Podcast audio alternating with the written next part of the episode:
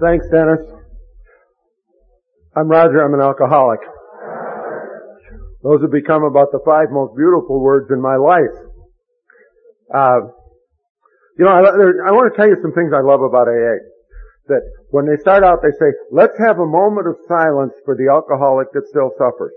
That is so considerate, you know, because that poor guy's got such a hangover. You know, just give him a little bit of a break before you start. You know, I think I think that's real charity. Uh, and uh, the other thing, oh, my sobriety date, by the way, we'll get this out of the way right away, is uh, the 17th of July, 1975. And that's round of applause is for you, because I just kind of rode along with this thing. Um, we opened the squeaking door to tonight's mystery. You'd have to be pretty old to understand that. Anyway. the uh, my drinking career, well, my life started at the end of the Madison streetcar line in Chicago. If you're good at accents, you've already figured that out. Uh, and by the way, as a good West Side Irishman, imagine the likes of us doing this on Patty's Day weekend. so, uh, our standard among the West Side Irish of how much is too much was a very, very liberal one.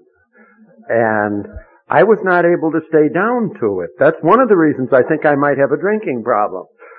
That, uh, actually, Madison Street, if you know the city at all, Madison Street, the east end of it was Skid Row. It's Yuppieville now, but it used to be a real scroungy Skid Row, Halsted and Madison. And they get on the streetcar, these, these, what I used to call, I used to joke and say these were homeless persons with a substance problem in today's parlance, and in those days we called them bums. Actually, actually, the, the, the reality is that these were people who were dying of this disease. And they'd get on the streetcar down at Halsted Street, ride it downtown back out to Austin Boulevard, which is the end of the line. If they had another dime, they'd get back on the streetcar and they could stay warm for another hour and a half, two hours. If they didn't have another dime and if the conductor wasn't sympathetic, I would pass some of them dying of alcoholism in the doorways on Madison Street on the way to school in the morning. And until I got to this program, I didn't end up in one of those doorways.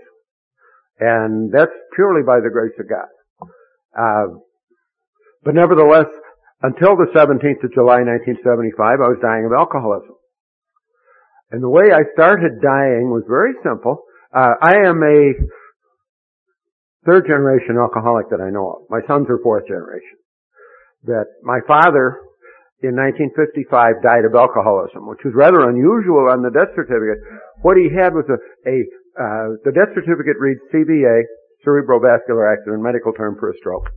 Uh, portal block, which is a medical term that means his liver plugged up, which is what raised the blood pressure. Chronic alcoholism. Was a good Dr. Whaley that signed that, good Irish doctor. And uh, in about 1960, Whaley died of a esophageal aneurysm, which is also almost invariably an alcoholic death. Uh, but he was one that could communicate with my father and was treating him. My father had gone to uh, he had gone to Mayo Clinic, and they told him to quit drinking, so he never went back there. My father was a he was a traveling salesman in the pharmaceutical business. There was a doctor in St. Louis that told him to quit drinking, so he never went back there. And uh, apparently Whaley didn't tell him to quit drinking, so that was his doctor. Uh, he ended up at a hospital in 1954 and wondered why he was in the psych ward. Uh, my sister at the time, who by the way just celebrated 31 years of sobriety, uh, my sister was dating a fellow by the name of Clem Lane. Now, you gotta go way back for this. But there was, or uh, John Lane, Clem Lane was his father. Clem Lane had been city editor of the Chicago Daily News. And he had gotten sober about 1940 from what I understand. One of the very first, one of the first 200 anyway. And Clem Lane had tried to 12-step my father and I remember my father in 54 saying, I'll show that Clem Lane I can do this on my own. So this is, this is the start of my drinking career. My father taught me how to drink. Uh, I ended up but most people's drinking career is a downward spiral. Mine isn't exactly that way. Oh, uh, I should add, by the way, that in this alcoholic home, I was very much under my mother's thumb. And so I figured out a way to get out from under that. That, uh, one of the ways that an Irish kid gets out from under his mother's thumb is to go to the seminary. and so I started my high school career in a school called Quigley Preparatory Seminary in Chicago. Uh, they, uh, the priests there were, it was all taught by priests. They were all trained by Jesuits, so I'm a Jesuit trained agnostic. Uh, they, uh, and I, I recently realized something. I had, we had a 50th class reunion, and one of the priests, one of the, still a priest out of that, about half of them have left the priesthood for one reason or another, and there's no, uh, there's no stigma attached to that. We're all friends as we were 50 years ago, but, uh, the fact is that he had written in his little bio for this thing that, that he had had a problem with alcohol 20 years ago. I didn't read this right away. So I wrote him a letter. And I said, Jerry, if we had uh, I wish I had known this ahead of time because we would have had much to talk about. I told him I was 28 years sober at the time. And he says, uh, but, but I also wrote something in that letter that was very revealing. What I wrote was that the thing that got me into that seminary was a desire to carry a message like this. The thing that made me not belong in that seminary is that I had absolutely no spirituality whatsoever. I had gone after four years, I'd gone away to study for the Dominican order, Loras College in Dubuque, Iowa. And these guys, the Dominicans are paying my tuition. At the end of the first year, they decided that it would be nice if they, if I would join a little organization that they called the Third Order of St. Dominic, in which you make a commitment that you are going to do some prayers every day, probably, as I recall it, uh, probably nothing more complicated than what we do in our daily reflection book, or the Hazelden horoscope, or whatever your choice is for daily reading. Uh, but anyway, I, dis- I, I was hit with this and I said, I'm not going to make this kind of a commitment. Here I am, I'm supposed to be becoming a priest with these guys and I'm not going to make that spiritual commitment. No spirituality whatsoever. But I could drink. In fact, the director of vocations, when we got talking, uh, they were showing us movies of stuff that we did, and I was all very interested in the in the beer supply. He says, "You've heard of a rice Christian?" I said, "Yeah." He says, I think you're a beer Dominican. And, and he was right. He was right. So I went on and, uh, left the, uh, the studies for the priesthood and, and, uh, I, another thing, one of the things that I benefited from in the seminary is that I was able to get through puberty without the complication of women in my life. Uh, but I, I came out of, I came out of school, I was, I had resigned from them about a month later, uh, I'm working at Marshall Fields in Oak Park, Illinois, and uh, I come up the, uh, I come up into the, into the, uh, lunchroom. All my girlfriends had gone away to school. And I come up into the lunchroom and here's this young lady sitting there that I'd known from grade school. I just didn't know her name. And I sat down. Hi, how are you? How you been? You know, what have you been up to? I sit down and we have our little ice cream or whatever it was that we had. And, uh, then I went to the timesheet to find out what her name was. And, uh, we went out, we went on our first date on the 28th of September 1953. And it, we got hanging around with her girlfriends because all my buddies were in the seminary, so they weren't hanging around with anybody.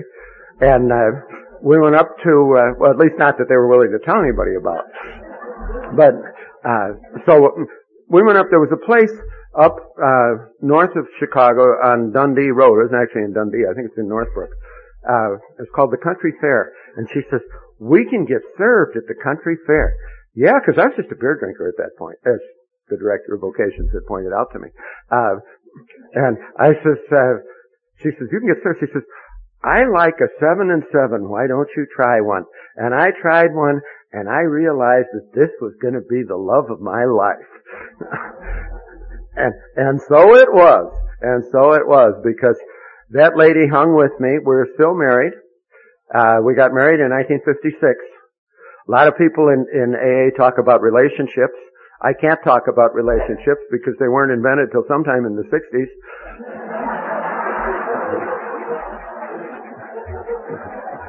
if I had one, she'd shoot both of us. But anyway, uh, we uh, we got married, and I went to work for a uh, pharmaceutical company. I didn't quite finish college. I'm an alcoholic. I never quite finished anything. You know, an, al- an alcoholic is somebody that goes off in two equal and opposite directions and almost makes both of them. But anyway, uh, I went to work for a drug company. And, uh, they had a policy that you weren't supposed to drink at lunch, and that was cool with me. I don't think in the seven years I was with them, I don't, I think I may have violated it once or twice, had a beer at lunch. Uh, what I was doing beyond that though, there's, there's a little catch that comes into this. I was probably, I wasn't drinking a whole lot. The only time when I was obviously powerless over alcohol is when somebody else was buying. I remember, I remember a sales meeting with them. It was at a, the, the, most of you have heard of the Drake Hotel in Chicago. Well, there was a motel in Oak Brook, Illinois that they called the Drake Oak Brook and everybody had sales meetings there and all the salesmen called it the Donald Duck. But, uh, I was, it was out there that, uh, I got a little bit of a, of a gastric upset. I used to get a lot of gastric upsets that, uh, uh, today, I guess in those days they'd say I was a puking drunk, but today we have to be very politically correct. Uh, so, so I, I, I went into the men's room with a gastric upset and was, was, was kneeling before the bowl and uh, actually jettisoning the toxic substance that was causing my gastric upset. And all of a sudden, is my first experience of serenity. This very peaceful feeling came over me, and I just went like this. and it was a long time before I had any other serenity after that. That was in about well, let's see, I left that company in 1964, so it would have been around that era sometime. And then I, I got myself a traveling job. And as a matter of fact, uh, one of the towns that I traveled when I still lived in Chicago was a little, a little burg in South Dakota called Sioux Falls. And, uh, the only place, see, I remember drinking at the Holiday Inn here. And, uh, Oh well, who remembers anyway? But anyway, I was I had I had tippled a few here in Sioux Falls and in Omaha and in Des Moines and uh, uh, almost got myself killed in Green Lake, Wisconsin, south of Green Bay in 1966 for suggesting that Dick Butkus had won the championship for Green Bay. That uh, I was not a discreet drunk either. I wonder how I survived it. At any rate, things went along, and when I oh, and when I got the traveling job, by the way, they didn't care if we drank at lunch. Well, one of the things I was living in Palatine, Illinois at the time, and I used to commute to Milwaukee to work there. And I think one of the, the milestones of my alcoholism is that I went up to Milwaukee to work, and I went to lunch and had a couple of what made Milwaukee famous, and never went back to work in the afternoon because I was too drunk. Now I wasn't too drunk to drive back to Palatine, but I was too drunk to go back to work. That, uh, and you know, there's there's some truth in that. Uh, if you ever watch Father Martin, uh, Father Martin will tell you that alcohol is selective in the alcoholic. And I believe this because it would take out my sanity, but it would not take out my motor coordination. I never had an accident drinking. I never had a DWI. I should have had a few.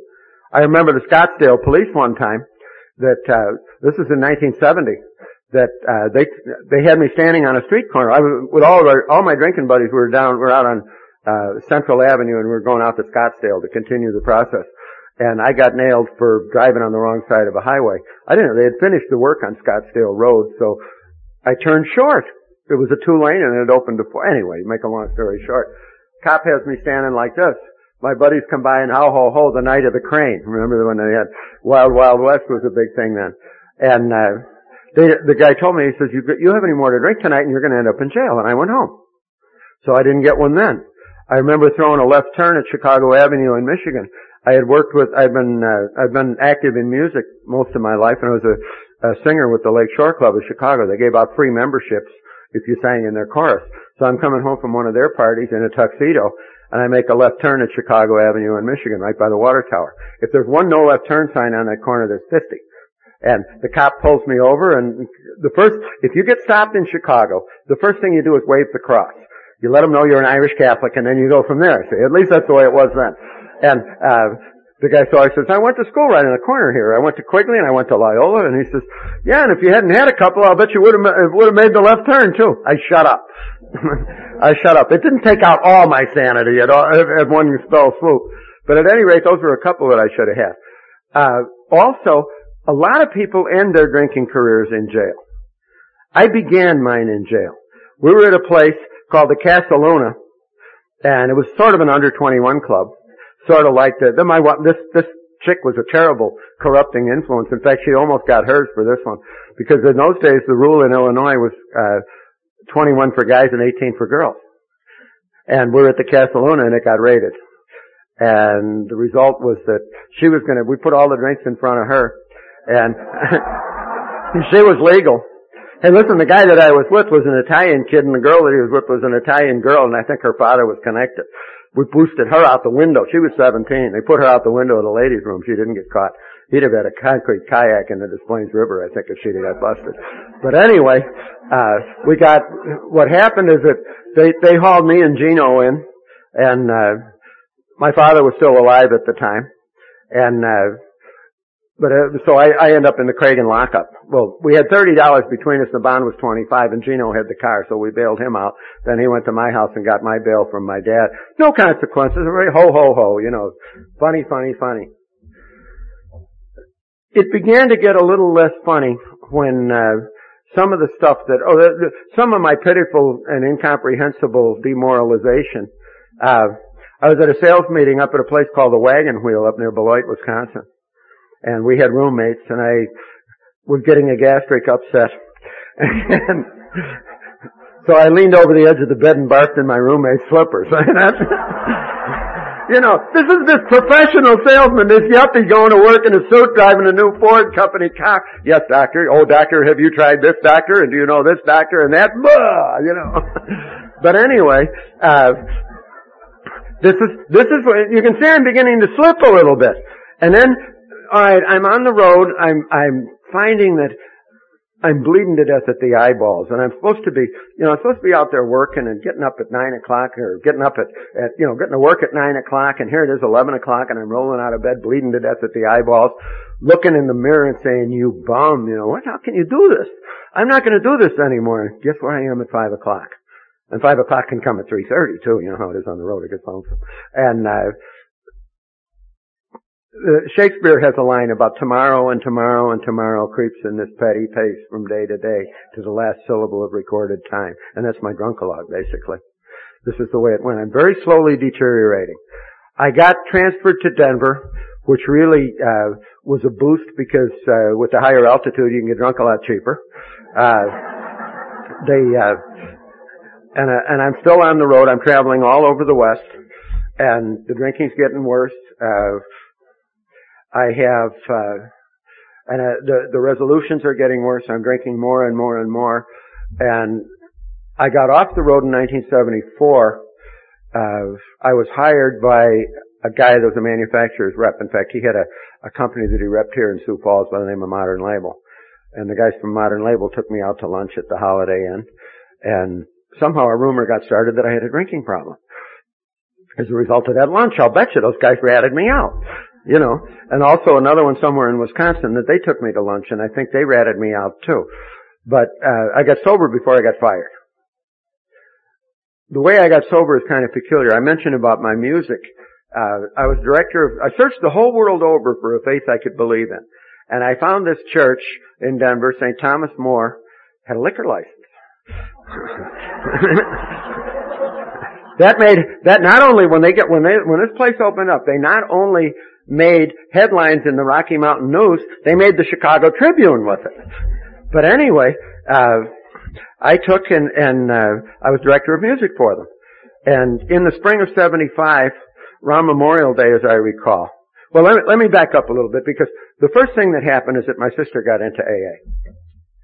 And my sister, well she was, she was a Kennedy Democrat and a John Bircher at the same time. And, and nobody, nobody was real surprised when Peggy joined AA because Peggy joined everything. So, it's 1973, she comes to Denver in the springtime, and I take her to a meeting, uh, and I'm looking around and I'm looking at this, this group and thinking, gee, these are nice people, too bad they can't drink. So then, our mother got sick that fall, and she lived in Forest Park, Illinois. We were in her apartment, and we went to the club there, and they took one look at me and decided that maybe they'd let me sit in a closed meeting. That they apparently figured out something I couldn't. I was following her around, you know. But she would eat, sleep, think, talk, nothing but AA.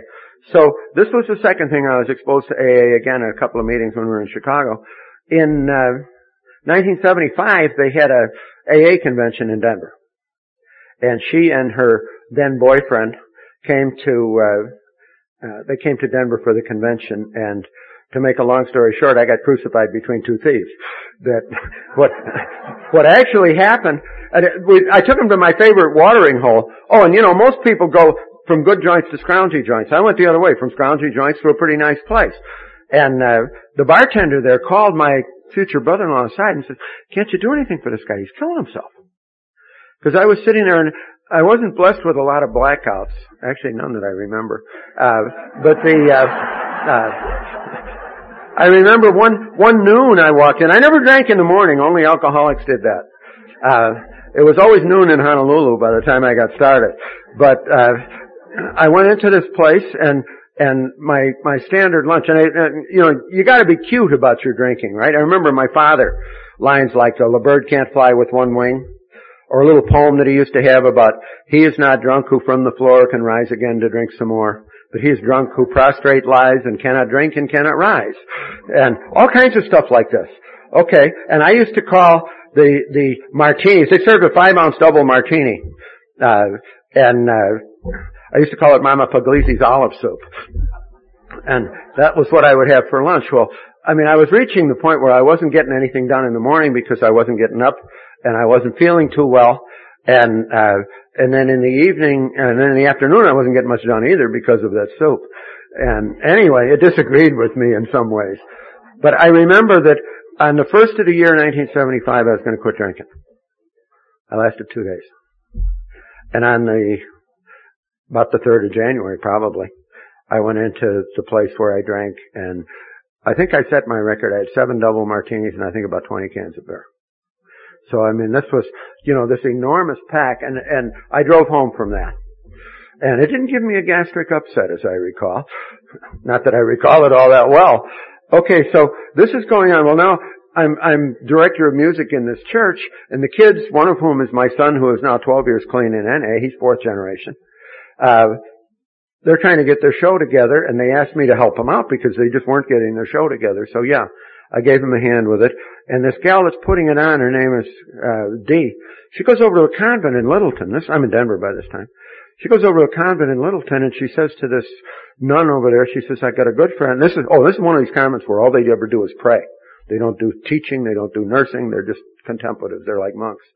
And uh, she says, I got a good friend, his name is Roger, he's a good guy, but he's an awful drunk, pray for him. So, I have no idea this, I found it out two years later.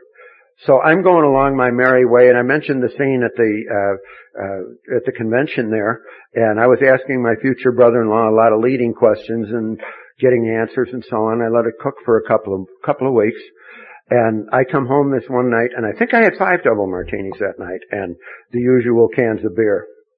And uh, I come home and I know I blacked out the fight that we had. And my wife says, why are you doing this to me, to yourself, and to the kids? Instead of the smart answers that I had ready, I said, I'm alcoholic. And she says, go to AA. Now, we have a, we've had an Al-Anon speaker, and you know how desperate Al-Anons get.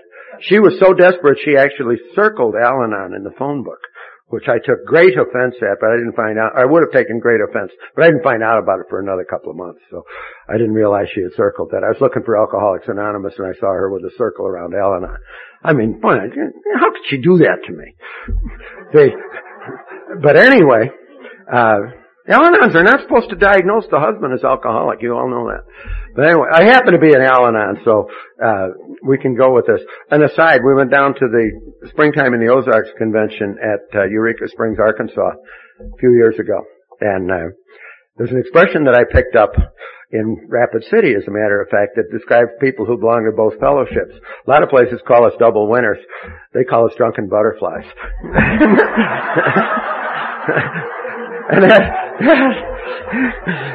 I, brought, I brought that up at the Al-Anon meeting at the convention, and that was what they all hooked onto. I mean, I, I owe an amend for that, I think. But anyway, no, you do. It was from Rapid City.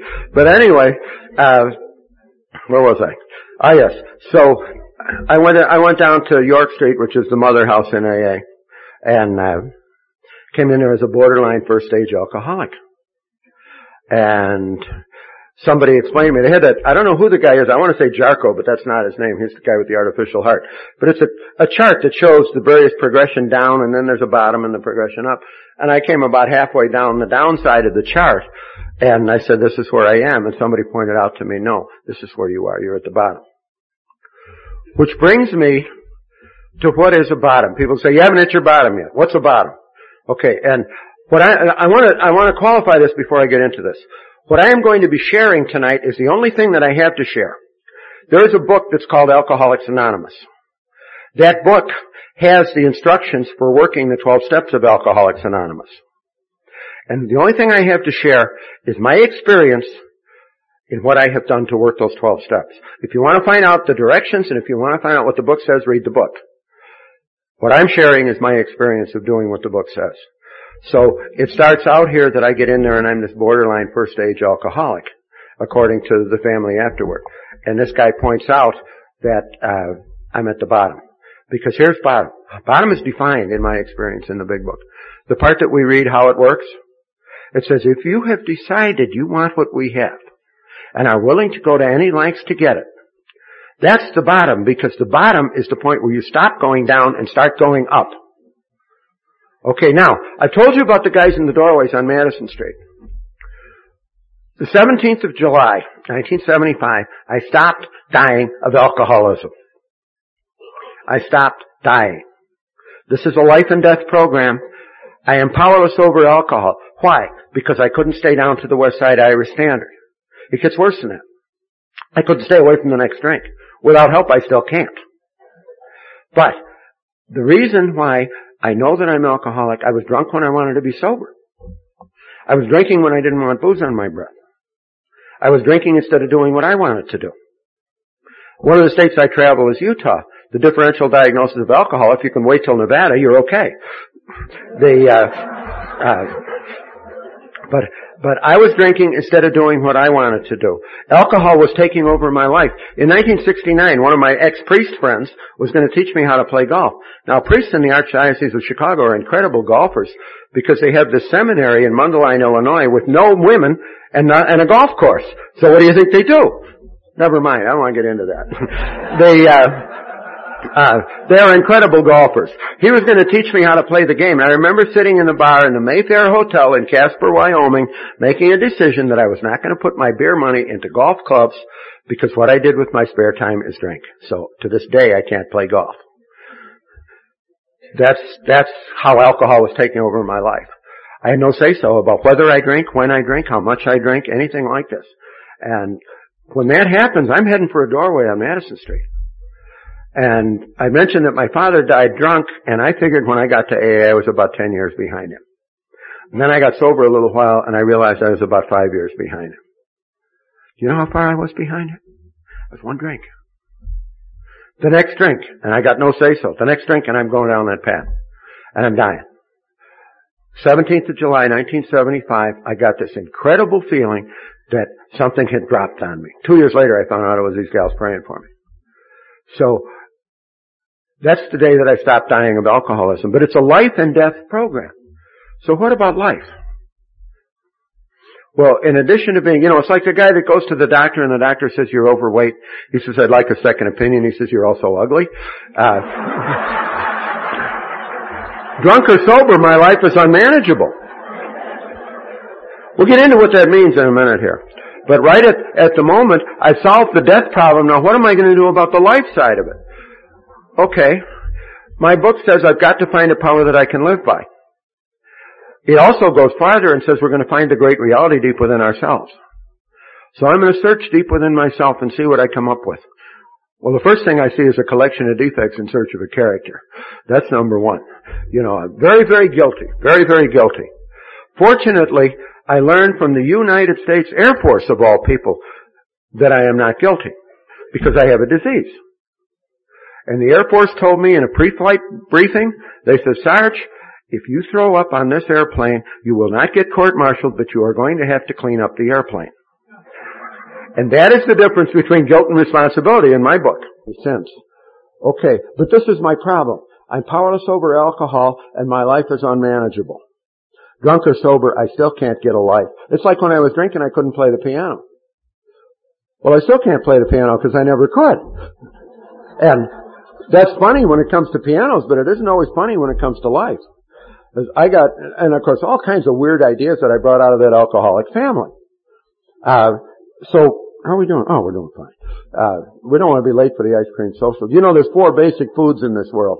These are pie, ice cream, cookies, and cake. they, uh,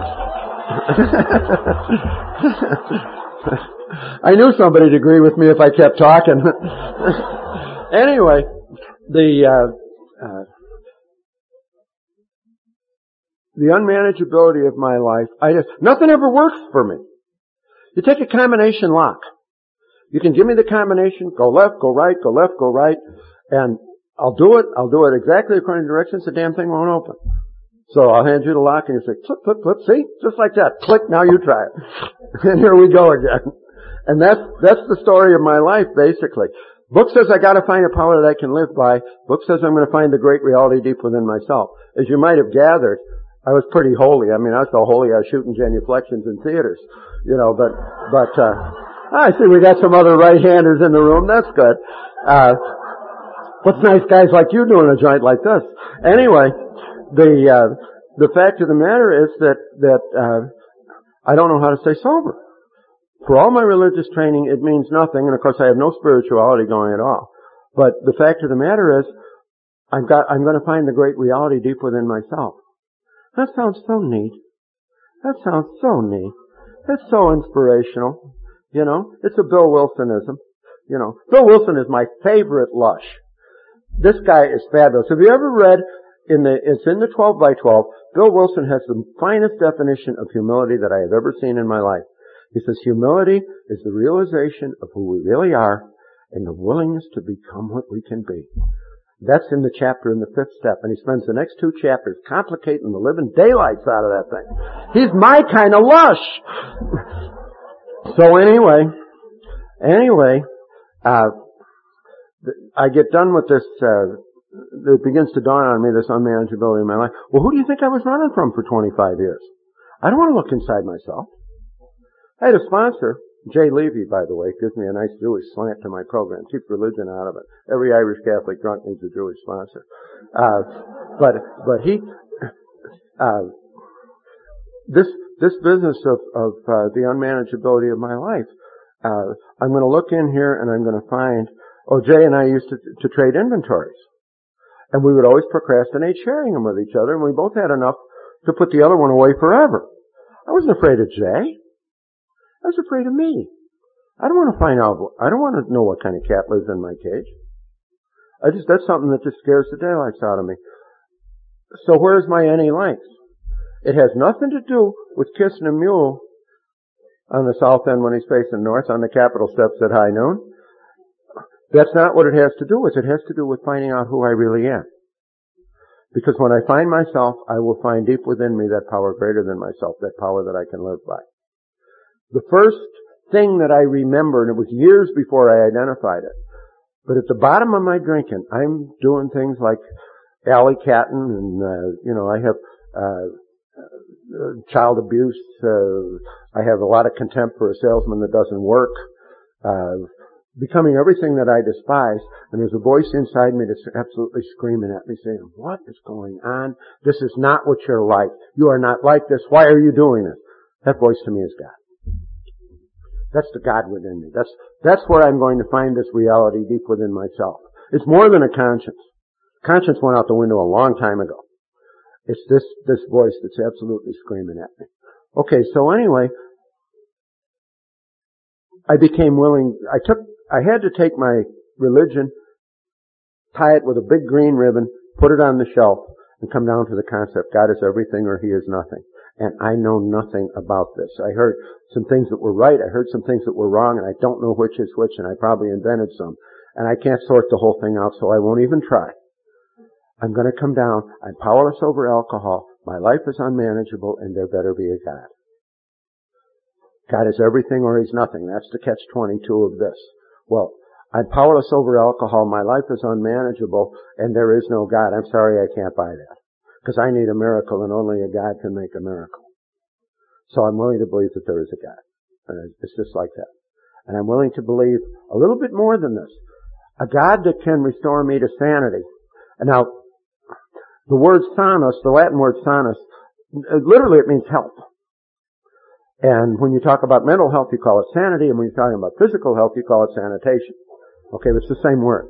So, well, no, and the reason I'm saying that is because I need somebody to restore me to health in every area of my life. So, am I willing to believe that there is a God that will do this? Again, the, the, the Jewish connection. I was listening one night to, I was out in Kansas and I was listening to WGN radio out of Chicago. Sunday night, they had wonderful talk shows in those days. And there's a rabbi talking. And the rabbi says there's three kinds of knowledge. He says there is theory, which means I read it in a book or I took it in school. There is experience, which means I lived it and I know it and I learned it the hard way. And then he says, now I'm going to tell you about a third kind of knowledge and it's called faith. It is not human. Faith is a gift of God. So what am I going to do? I've got to come to believe and how am I going to do it? I've got to go and find a God that will give me a gift of faith, which is kind of circular when you come right down to it. So I come up to to God as I understand Him, and I say, He says, "What are you doing here, you dirty Jesuit trained agnostic?" And I say, "I came to believe." He says, "Here's some faith. Get off the head trip. Go out and do something." And so I go out and do something, and I've got a little bit of faith. Well, I'll tell you what I do with faith. I use it as fuel. See, I am an absolute expert at staying sober for 28 years. Faith is what will keep me sober for 29, and I don't have that. I can't generate that. You can't give it to me. I can't give it to me. It's a gift of God. The only way I'm going to get it is by reaching for it. By opening up. You've heard about honesty, open-mindedness, and willingness. I'm going to admit some stuff. First thing I'm going to admit as far as my drinking is concerned is that I'm powerless over alcohol. And then I'm going to go find a power that I can live by as opposed to dying. And then once I'm into this, then I'm going to make this, this decision. I'm going to take the life that I don't have.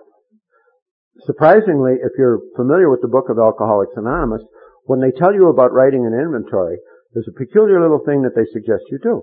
You write down all your resentments. Everybody that's ever screwed you over, you write them down on this inventory. And what you end up with is, and then you say, this is the guy, this is what he did, and it affected my self-esteem, it affected my personal relationships, my sex life, my ambitions, my pocketbook, my security. Six things. That's my life. So I, this is the thing, and this is what I don't have. I mean, I'm not turning this over because I'm noble. I'm turning it over because I ain't got it. That what am I turning over? Nothing. Except as it was put to me when you approach the third step, you take your whole stack of chips and you bet it on one number. That number is that God will do for me what I can't do for myself. That number is that God is a power that I can live by. That number is that uh, God will be my director. God will be my father. That is the, the, you know, unconditional loving parent. I had a little trouble with fathers given the family history. Uh, God will be the, uh, the, the source of, of, uh, of everything. God will be my provider. God will be the principal. I'll be the agent. Principal agent has to do with power. I'm no longer, lack of power is no longer my dilemma. I have a source of power to work with. Am I going to decide that? Am I going to decide? I can't carry it out. Don't get me wrong. I haven't got it done yet. But am I going to decide to do that? Yeah. What have I got to lose? You know, I'll come back and say, yeah, but this and yeah, but that. You know what a yabbit? Yabbit's a fuzzy little creature. Comes out of his cage. He's got long ears and he bites you in the tail end. That's what a, that's what a yabbit is. So you want to, you want to keep the yabbit in his cage. There's also another fuzzy little animal without long ears. He's called a whattup and he'll come out and do the same thing. And so you want to watch them. You also want to look out for phone leaks. They're kind of like a ferret, you know, long and thin. Same thing. Anyway, uh, I come to this decision and I'm going to decide that I will turn my will and my life over to the care of God. And immediately I'll say, I can't have anything I want. Well, that's a lot of crap too. Because here's what I'm going to do. Remember I said I admitted I came to believe and I made a decision at this point. Okay, if you like abstract nouns, we're going to do honesty, open-mindedness, and willingness. Same thing. And in approaching this, I find that the reason why my life is unmanageable Again, going back to the book, it doesn't label it as unmanageability, but think about it a minute. It says, I'm driven by a hundred forms of fear, self-pity, self-delusion, self-seeking. Well, you do not need a PhD in psychology to figure out that that isn't going to get you a life. In fact, you see people like this. You get behind somebody, say you're at, at the grocery store and you're in the six item lane and somebody's got 12 items. The guy, not the guy ahead of you, the guy ahead of the guy ahead of you. And the guy ahead of you starts coming unglued. Everybody looks at him, get a life, will you? But it's exactly those kind of driving things that keep me from getting a life because I'm like, I'm the guy ahead of you. That's the way I am. Okay, I'm, I'm, my problem, I'm the man that knew too much. I have never worked for an airline, but I know how it should be run. Uh, I do not have a commercial driver's license, but I know how a semi should be driven on the interstate. And so on, you get the picture. Anyway, uh, so what, what I come down to, I look at this, and I'm writing this three column novel that I got no life, and it's all these guys' fault. Joe Blow, uh, told me I was a windbag and that ruined my self-esteem. Well, yeah, because I got no self-esteem to begin with, so I'm blaming Joe Blow. And on down the line. So I got no life and it's all these guys' fault. And it begins to dawn on me that maybe my reasoning is somewhat faulty. So it says I will go back and say, not where San Andreas is my fault. That's not what the book says. Sometimes, yeah, it was a scam that backfired, and I know that. And sometimes, you know, I, I, I socked it to some guy and he socked me back. But a lot of times what's wrong is that, well, I, like my sponsor Jay used to tell me when I was having domestic difficulties, sobering up on an Al-Anon is a rotten thing to do. It changes the whole dynamic of the marriage. That, that uh, you touch on it, you know, you've been, you've been guilty all your life, and now all of a sudden I'm holy. and that makes it a little, that makes me a little difficult to live with.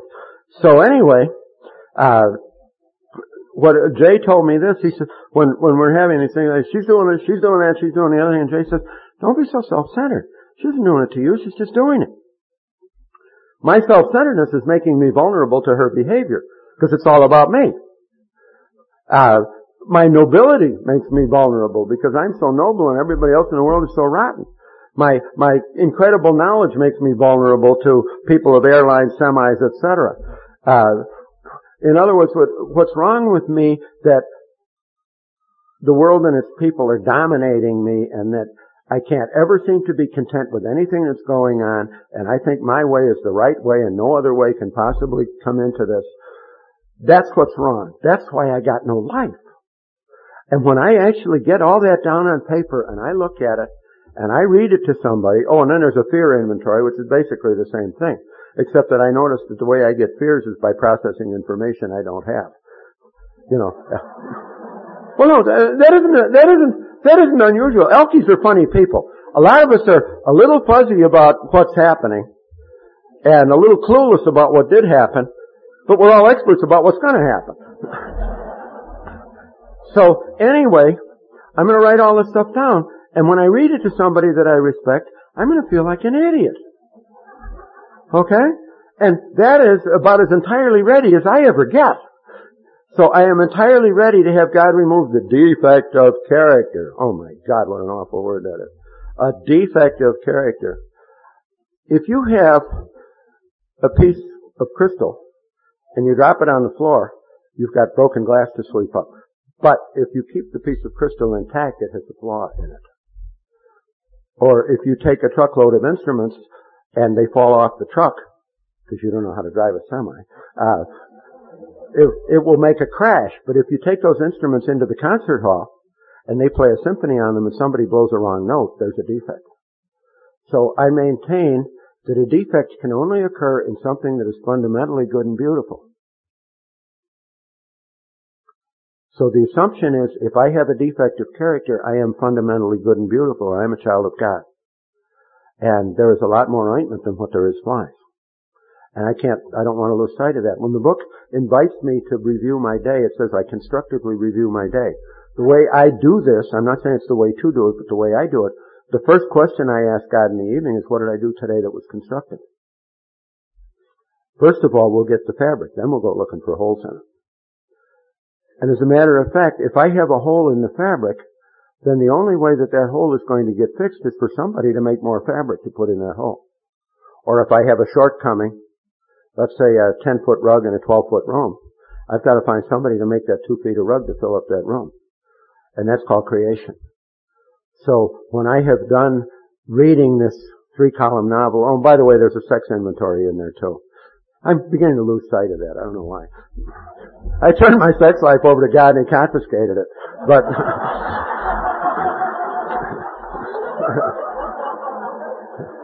no, I, I've still got memories, although I have to admit that's starting to go. But anyway, the, uh, uh, what I'm doing in the, in the sex life is not, I'm not in the sex inventory. I'm not really learning anything about sex or my sex life or anything like that. I'm learning how I use people. I'm learning how I lie to people. I'm learning how I hurt people. I'm learning how I don't know how to love. That's what I'm learning. And when I wrote that inventory, I went all the way back to my very earliest boy-girl relationships, many of which were quite legitimate, and I learned an awful lot about how it should be and how it could be. So, uh, this is not a beat yourself over the head process. But anyway, I will ask God to remove the defective character. But I, we use the word remove, and yet I start the prayer, my creator. I'm asking God to create because I believe that's what He does for a living.